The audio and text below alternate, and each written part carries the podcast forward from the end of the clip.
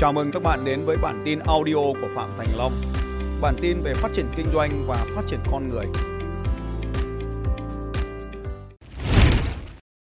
Phạm Thành Long muốn chia sẻ với các anh chị rằng là để mà có được những cái thói quen giàu có thì nó tôi nghĩ rằng là thói quen cũng không phải, mà nó phải sâu thẳm hơn cả thói quen. Tức là khi mà chúng ta nghĩ là nó là thói quen thì chúng ta vẫn phải nghĩ nó là thói quen. Còn có một cái loại nó không phải thói quen nữa, tức là nó thành phải nó phải thành một cái phản xạ của chúng ta. Nó phải thành một cái phản xạ của chúng ta rất là quan trọng các anh chị. Tôi cho rằng là đấy là một cái thói quen là học tập trọn đời. Gọi là thói quen cũng được, nhưng mà luyện nó thành một cái phản xạ. Tức là bất kể vào một thời điểm nào chúng ta đều cũng thể phải học tập. Chúng ta đều phải mở lòng mình ra để đón nhận những cái thông tin. Và chúng ta thấy rằng là một trong những cái điều rất là quan trọng là cái kiến thức ngày hôm nay thì nó sẽ giúp chúng ta đi đến cái điểm của ngày hôm nay thôi. Tức là những cái gì mà ngày mai chúng ta muốn đi xa hơn thì chúng ta phải tiếp nhận những cái điều mới. Hôm nay bạn đang đạt được cái điều thành công như ngày hôm nay, bạn đang có thu nhập như ngày hôm nay, bạn đang ở cái nhà ngày hôm nay, bạn đang có cái xe ngày hôm nay, là vì có cái kiến thức đã mang bạn đến đây rồi. Nhưng nếu mà bạn vẫn cứ chủ quan và bạn giữ nguyên cái kiến thức đấy thì ngày mai cái kiến thức đó nó sẽ trở nên lạc hậu và nó không thể đưa bạn tới một điểm mới được. Cho nên ở đây cái sự giàu có nó phải liên tục, nó phải phát triển liên tục. Chứ không quan trọng là bạn xuất phát từ điểm nào, mà quan trọng là bạn phải tốt hơn ngày hôm qua, bạn phải liên tục tiến lên. Cho nên là một trong những thói quen mà tôi cho rằng rất là quan trọng là học tập trọn đời. Thì cái việc học tập này đừng có hiểu là chúng ta phải đến trường, đến lớp hay phải có một cái bằng cấp. Cái việc này đúng là cái chúng ta có phải đến trường, đến lớp, đúng là chúng ta phải có bằng cấp, nhưng mà không chỉ là bằng cấp, không chỉ là đến trường, mà chúng ta có thể học tập từ bất kể một cái điều gì trong cuộc sống các anh chị. Chúng ta nhìn cái gì chúng ta cũng thể học được, bởi vì chúng ta luôn luôn phải liên kết được cái sự vật, cái những cái hiện tượng trong cuộc sống này. Bởi vì tất cả những sự vật, cái hiện tượng nó xảy ra trong cuộc sống là bởi vì nó đều có những cái quy tắc, nó có những quy tắc mà chúng ta phải nhìn, phải quan sát để mà rút ra được những cái quy tắc đấy. Ta lấy ví dụ như hôm nay chúng ta đang bàn về một cái đề tài là thói quen của người giàu, thì tất cả những người giàu này họ có những cái đặc điểm chung gì đấy mà họ thường cư xử như vậy thì nó sẽ xảy ra là chung nhau giữa những người giàu, thì chúng ta gọi là những thói quen của những người giàu. Nhưng mà hôm nay trong cuộc sống nó còn nhiều thứ lắm các anh chị, chúng ta có thể liên kết lại được. Cái nhất là chúng ta quan sát cuộc sống và chúng ta đưa nó vào trong cuộc sống của mình. Cái điều thứ hai là chúng ta có thể học tập được từ bạn bè của mình, từ việc quan sát những con người khác. Cho nên là tôi rất là thường xuyên phải follow những con người nổi tiếng ở trên mạng, những cái con người mà mình mong muốn trở thành họ, xem là họ làm được những cái việc gì. Hôm nay tôi thấy một cái có một cái anh ở Mỹ, anh ấy chụp một cái bức ảnh, tôi xem mà tôi không hiểu cái bức ảnh. Anh ấy đang làm món salad mà một nghìn cái share, một nghìn chia sẻ các anh chị. Và tôi ngồi tôi ngồi mười lăm phút tôi nhìn cái ảnh đó và không tôi không hiểu được. Và sau đó tôi đi ra ngoài tôi làm, tôi chụp lại, tôi nỗ lực tôi chụp gần hai tiếng ở dưới nắng chỉ để chụp một bức hình. hai tiếng dưới nắng để chụp một bức hình, và sau đó tôi chụp xong thì tôi mới phát hiện ra là cái ý nghĩa đằng sau cái bức ảnh để mà người ta chia sẻ. Cho nên là đôi khi mình chỉ cần follow một cái mạng xã hội của một ai đó, mình quan sát thấy một câu nói, một bài viết, một video, một cái bức ảnh là mình có thể học tập được đó rồi. Cái điều thứ ba mà tôi nghĩ rằng việc học tập trọn đời nó đến từ những cuốn sách. Cái việc mà mua sách ấy cũng là một phần trong cái cuộc sống của chúng ta và nó phải diễn ra hàng ngày. Bởi vì sách là một cái nguồn tri thức rẻ nhất các anh chị. Mặc dù bây giờ nó cũng là cũng là đắt, ở Việt Nam cũng đắt rồi, cũng chín mươi đô một cuốn sách rồi. Nhưng mà thực sự mà nói, so với những gì mà người ta bỏ cả cuộc đời người ta viết ra những cuốn sách ấy thì có khi là nó trở nên rất là rẻ. Tuy nhiên thì chúng ta cũng phải hiểu rằng là không phải mọi cái sự quan sát, không phải mọi cái kiến thức, không phải mọi người bạn, không phải mọi người mà chúng ta xem mạng xã hội đều có thể áp dụng vào chúng ta được, đúng không ạ? Chúng ta phải học tập, chúng ta phải có những sự chắt lọc, chúng ta phải có những sự áp dụng để hiểu được đâu là những cái điều mà chúng ta có thể làm. Cái điều thứ tư là các anh chị thấy không ạ? Mạng xã hội, internet bây giờ đã trở nên quá phổ biến rồi. Những chương trình của thầy Long chả có cái gì cả, nó có mất tiền đâu. Đúng là nó có mất đấy, mất một chút thôi, đó là cái tiền phí internet, nhưng mà nếu mà chúng ta không dùng thì vẫn từng ấy thôi mà, đúng không nhỉ? Cho nên là bạn có thể tranh thủ vào trong cái kênh của thầy Long, theo dõi họ. Thầy Long chỉ là một trong số hàng triệu người trên thế giới này có thể cho các anh chị những cái bài học. Nên là chúng ta hãy quan sát, chúng ta hãy ghi nhận những cái bài học đó. Cái gì mà có ích với mình thì mình mang áp dụng vào, cái gì không có ích mình lặng lặng mình bỏ đi. Bởi vì có cả cuộc đời này chúng ta làm sao ôm hết mọi thứ về phía mình được. Nhưng mà bằng cái cách đó, bởi vì trong mỗi một giai đoạn cuộc đời có những cái kiến thức này trên mạng xã hội nó phù hợp, có những kiến thức kia này nó sẽ phù hợp. Tất nhiên nó sẽ có những cái không phù hợp. Thì cái gì tạm thời phù hợp với chúng ta trong giai đoạn này thì ta dùng, ta dùng tiếp cho đến khi mà nó vượt lên ta lại dùng cái khác. Cho nên là ở đây cũng liên tục liên tục bằng cái việc quan sát và học hỏi.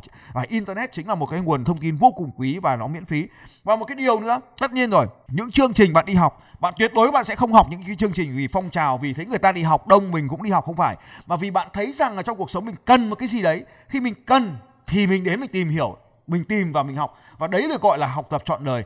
Và mình không đừng có nghĩ rằng là phải học từ người hơn tuổi, người bằng tuổi hay người ít tuổi, bởi vì cái việc trải nghiệm cái cuộc sống này không liên quan gì đến tuổi tác cả. Cho nên là trong cuộc sống này chúng ta có thể thấy rằng là đừng có quan trọng cái tuổi tác, bạn có thể quan sát bất kỳ ai và học hỏi từ bất kỳ ai trong cuộc đời này. Và cái điều tiếp theo nữa, tôi cho rằng là cái việc học tập nó đến nó đến từ cái việc luyện tập hàng ngày. Cũng là một cái bài học đó thôi, cũng là một cái kiến thức đó thôi, cũng là một cuốn sách đó thôi, nhưng nếu chúng ta luyện tập liên tục liên tục thì nó có thể đem cho chúng ta những kiến thức mới, những trải nghiệm mới từ chính cái nội dung mà chúng ta đã học đấy. Cho nên ở đây cái việc học tập là trọn đời, thì bao gồm học cái mới, học từ những người mới, nhưng mà những cái cũ thì vẫn có thể học lại, bởi vì nó nâng chúng ta lên một cái tầm mới. Cái điều này rất là quan trọng mà tôi cho rằng là đôi khi trong cuộc đời chúng ta chúng ta không để ý, đó là kỹ năng kết giao với những cái con người thành công khác các anh chị. Ở đây chúng ta thấy rằng là đúng là giao tiếp là chúng ta có thể là khi chúng ta tình cờ chúng ta gặp gỡ ai đó chúng ta cũng phải giao tiếp, hoặc là chúng ta giao tiếp một cách chủ động. Nhưng mà trong cuộc sống này thì nó có một cái xu hướng là những người giàu thì chơi với người giàu và những người nghèo thì thường không dám chơi với người giàu. Thì tôi không dám nói với các bạn ở đây là ai là người giàu, ai là người nghèo và thế nào là giàu, thế là nghèo. Nhưng mà trong cuộc sống thì người ta sẽ có một câu đúc kết tục ngữ, có câu là ngưu tầm ngưu, mã tầm mã.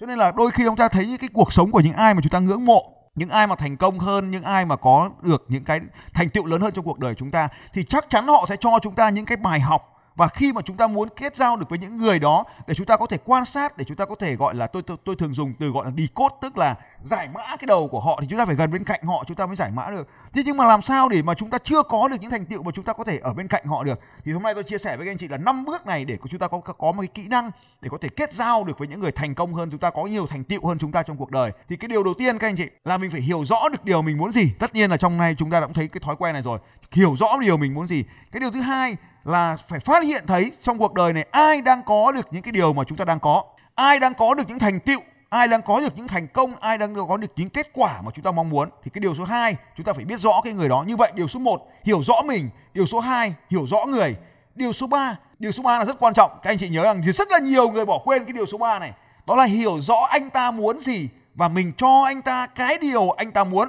Uhm, cho anh ta cái điều anh ta muốn. Thì cái bước ba là như vậy. Trong cuộc đời này chúng ta sẽ thấy rằng là à cái người thành công thì họ vẫn muốn một cái gì đấy.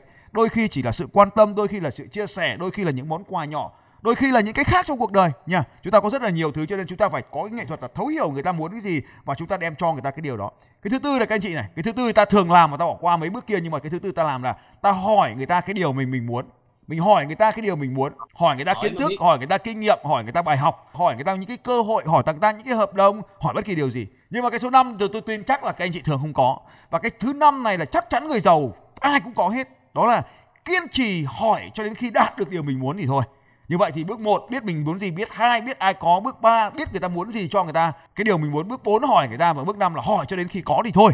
Thì đấy chính là năm bước để chúng ta có thể kết giao được với người giàu và chúng ta trở nên thành công hơn. Cảm ơn các anh chị. Có những cái việc mà mình mình không muốn làm nhưng mình vẫn phải làm. Nhưng mà sau khi mình làm thì mình phát hiện thấy có những cái tính có ý nghĩa, cái tính có giá trị, cái, và nó đương nhiên nó có cả cái tính tiền bạc ở trong cái hoạt động ấy nữa. Cho nên lúc đó nó trở thành cái đam mê và cái nhiệt huyết của mình. Thực ra khi mà chúng ta đang trong cuộc đời này thì những người giàu và họ đang sống cuộc sống đích thực của mình, chứ không phải sống chỉ, chỉ vì quan điểm của người khác. Cho nên là họ sẽ làm theo những cái điều mà họ muốn làm. Họ có quyền được lựa chọn trong cuộc đời này, cho nên họ sẽ chọn những thứ mà mình thích. Bởi vì có hai cái việc thì đương nhiên là phải chọn cái việc mình thích rồi. Và đấy chính là cái lý lẽ sống đam mê. Nhưng mà cái điều trên này này, có những cái đam mê trong cuộc đời nó không tạo ra tiền, và có những cái đam mê trong cuộc đời nó tạo ra tiền. Và thực ra mà nói là người giàu họ rất rõ, rất rõ ràng về cái mục tiêu tài chính. Cho nên là lúc nào chúng ta cũng chỉ, rất là nhiều người nghèo chửi người giàu là mày lúc nào cũng chỉ tiền tiền, nói mở mồm thì là tiền. Ờ, thế thì thế thì mày không mở mồm tiền thì mày không có tiền. Tao mở mồm tao nói tiền, tao có tiền. Hành động, suy nghĩ, cảm xúc thì lời nói đi đều với nhau, đúng nhỉ? Vì mình quan tâm đến tiền, vì mình thích tiền, mình đam mê tiền thì mình chỉ làm việc vì tiền thôi. Tất nhiên mình còn phải làm việc vì cái khác nữa, nhưng mà nó có một cái đam mê, cái đam mê của mình đấy, nó là nó lấy nó trong cái tất cả cái đam mê nó có nhiều cái nhu cầu khác nhau. Trong những cái nhu cầu ấy nó có một cái nhu cầu về tiền bạc, đúng không ạ? Và cái tiền bạc nó dẫn dắt cái hành động chúng ta, cho nên chúng ta làm việc đêm ngày là vì đam mê của mình. Còn cái tiền ấy nó đến bởi vì nó là như một phần thưởng trong cái quá trình mình làm việc ấy thôi. Cái tiền nó giống là khi chúng ta làm những cái việc tốt đi, làm những cái việc có ý nghĩa với mọi người, làm việc mà nó cho mình niềm vui, làm việc mà nó cho cả mình tiền nữa, thì tiền lúc này hay niềm vui hay là cái sự hạnh phúc hay cái sự giá trị nó trở thành một cái phần thưởng của các cái hành động đấy. Cho nên chính vì có những cái phần thưởng đấy cho nên chúng ta mới gọi nó là đam mê. Và khi mà chúng ta làm bởi việc vì đam mê thì nó tạo ra cái tiền bạc. Và vì như vậy hãy nhớ rằng là tiền bạc chỉ là thành quả, là cái kết quả, là cái phần thưởng thêm vào trong trò chơi, những chơi những trò đam mê mà thôi. Nó giống như ai đang chơi game ấy, thì coin hay tiền ảo trong game thì nó chính là cái loại tiền như thế. Và vì thế mà tôi không chơi game, tôi chơi trò chơi trong cuộc đời này. Tôi cho rằng là trước khi mà chúng ta bán về bán hàng ấy, thì có lẽ sẽ có một cái thói quen nhỏ, đó là cái sự cho đi những cái giá trị trong cuộc sống. Tức là những người giàu thực tế là những người mà có những cái trái tim rất là lớn và muốn cho đi. Đối với tôi, việc bán hàng là phục vụ, bán hàng là giúp đỡ khách hàng của mình. Và cái giúp đỡ của những cái người giàu là giúp đỡ họ thay đổi cuộc sống. Các anh chị có thể nhìn vào những cái người giàu và ở chỗ đất nước chúng ta này có rất là nhiều người giàu, đúng không? Và các cái sản phẩm mà họ cung cấp ra thị trường đều làm thay đổi cuộc đời của chúng ta.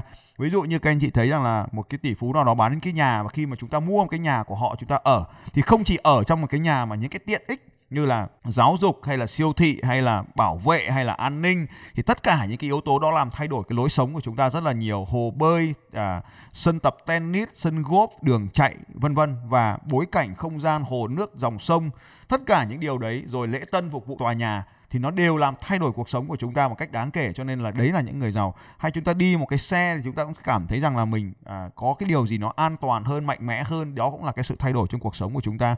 Những người giàu mà tổ chức ra cái trường học thì cái trường học nó cũng làm thay đổi cuộc đời của những người khác. Cho nên ở đây trước hết là chúng ta sẽ nói về cái ý niệm ở đây là muốn bán hàng được thì luôn luôn phải nghĩ đến cái điều đó là làm thay đổi cuộc đời của mọi người thông qua cái sản phẩm và dịch vụ của chúng ta. Nếu chỉ là bán hàng thông thường ấy thì chúng ta kiếm được tiền thì sau một thời gian chúng ta cũng chán. Nhưng mà khi chúng ta bán được hàng xong rồi mà về mình chứng kiến được cái kết quả cuộc đời của họ thay đổi thì chúng ta sẽ bắt đầu nhìn thấy và chúng ta mong muốn được làm được nhiều hơn. Và bán hàng là phục vụ, bởi vì trong trái tim của mỗi một con người chúng ta đến một cái lúc nào đó chúng ta được kích hoạt, đến lúc nào đó tiền bạc không còn trở nên quan trọng nữa, thì thực sự rằng là được chứng kiến mọi người thay đổi cuộc sống thì chúng ta vẫn tiếp tục làm cái công việc kinh doanh này. Cho nên chúng ta sẽ thấy rằng những người giàu khi mà họ đã bán được nhiều hàng, khi họ đã giàu, rất giàu rồi thì tiền bạc có ý nghĩa gì đâu ạ. Nhưng họ vẫn tiếp tục làm việc, họ vẫn tiếp tục bán hàng là bởi vì thông qua quá trình bán hàng, sản phẩm của họ, dịch vụ của họ được gửi tới tay người tiêu dùng, và thông qua cái sản phẩm đó thì cuộc đời của những khách hàng của chúng ta được thay đổi. Chính vì vậy mà những người giàu rất là đam mê bán hàng. Bán hàng đã không còn là tiền bạc nữa, mà bán hàng trở thành một phong cách sống, bán hàng trở thành một cái lối sống của những người giàu có. Tôi cho rằng là cái chỉ số vượt khó nó nó sẽ liên quan đến một cái hành động là trong cuộc đời sống chúng ta thì lúc nào nó cũng có cái khó khăn, và mỗi một giai đoạn cuộc đời khác nhau thì chúng ta sẽ phải gặp những cái khó khăn khác nhau, và mỗi một cái cấp độ cuộc sống thì chúng ta sẽ lại phải gặp khó khăn, và trong cuộc đời thì bao giờ cũng có những khó khăn.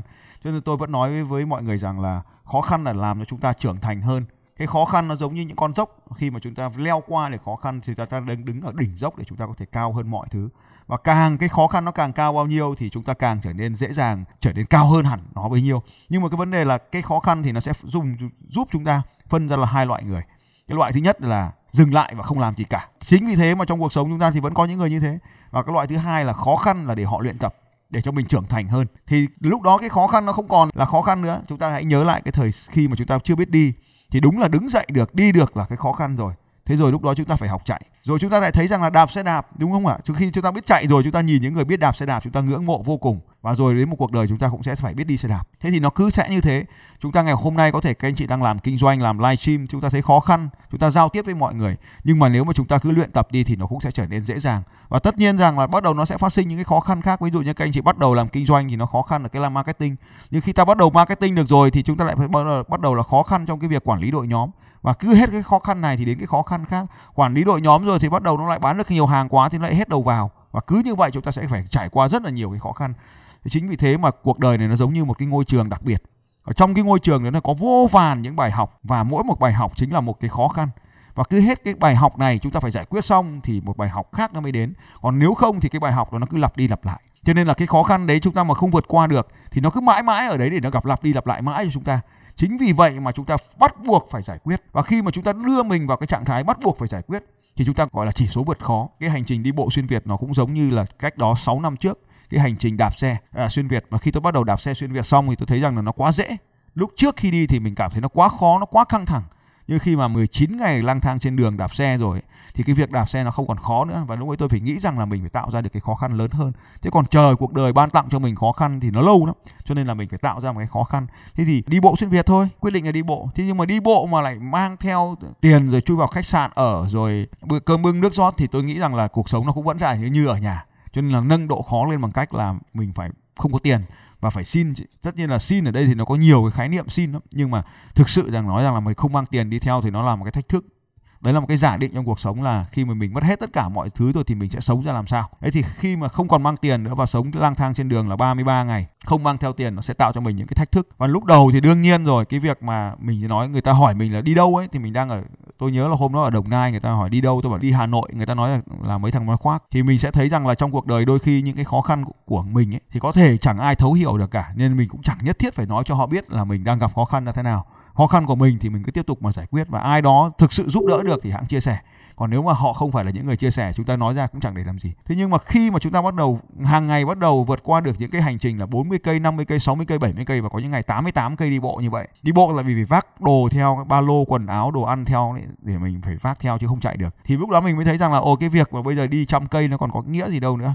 Thì đấy cũng là một trong những cái khía cạnh trong cuộc sống, là khi mà chúng ta bắt đầu nâng dần cái độ khó lên thì những cái khó ban đầu nó không còn là khó nữa. Thế thì tiếp theo thì nó sẽ có những cái như là xin ăn, xin uống, xin ở chẳng hạn. Thì những ngày đầu tiên thì mình không biết cách xin, thì xin đâu người ta có cho mình đâu.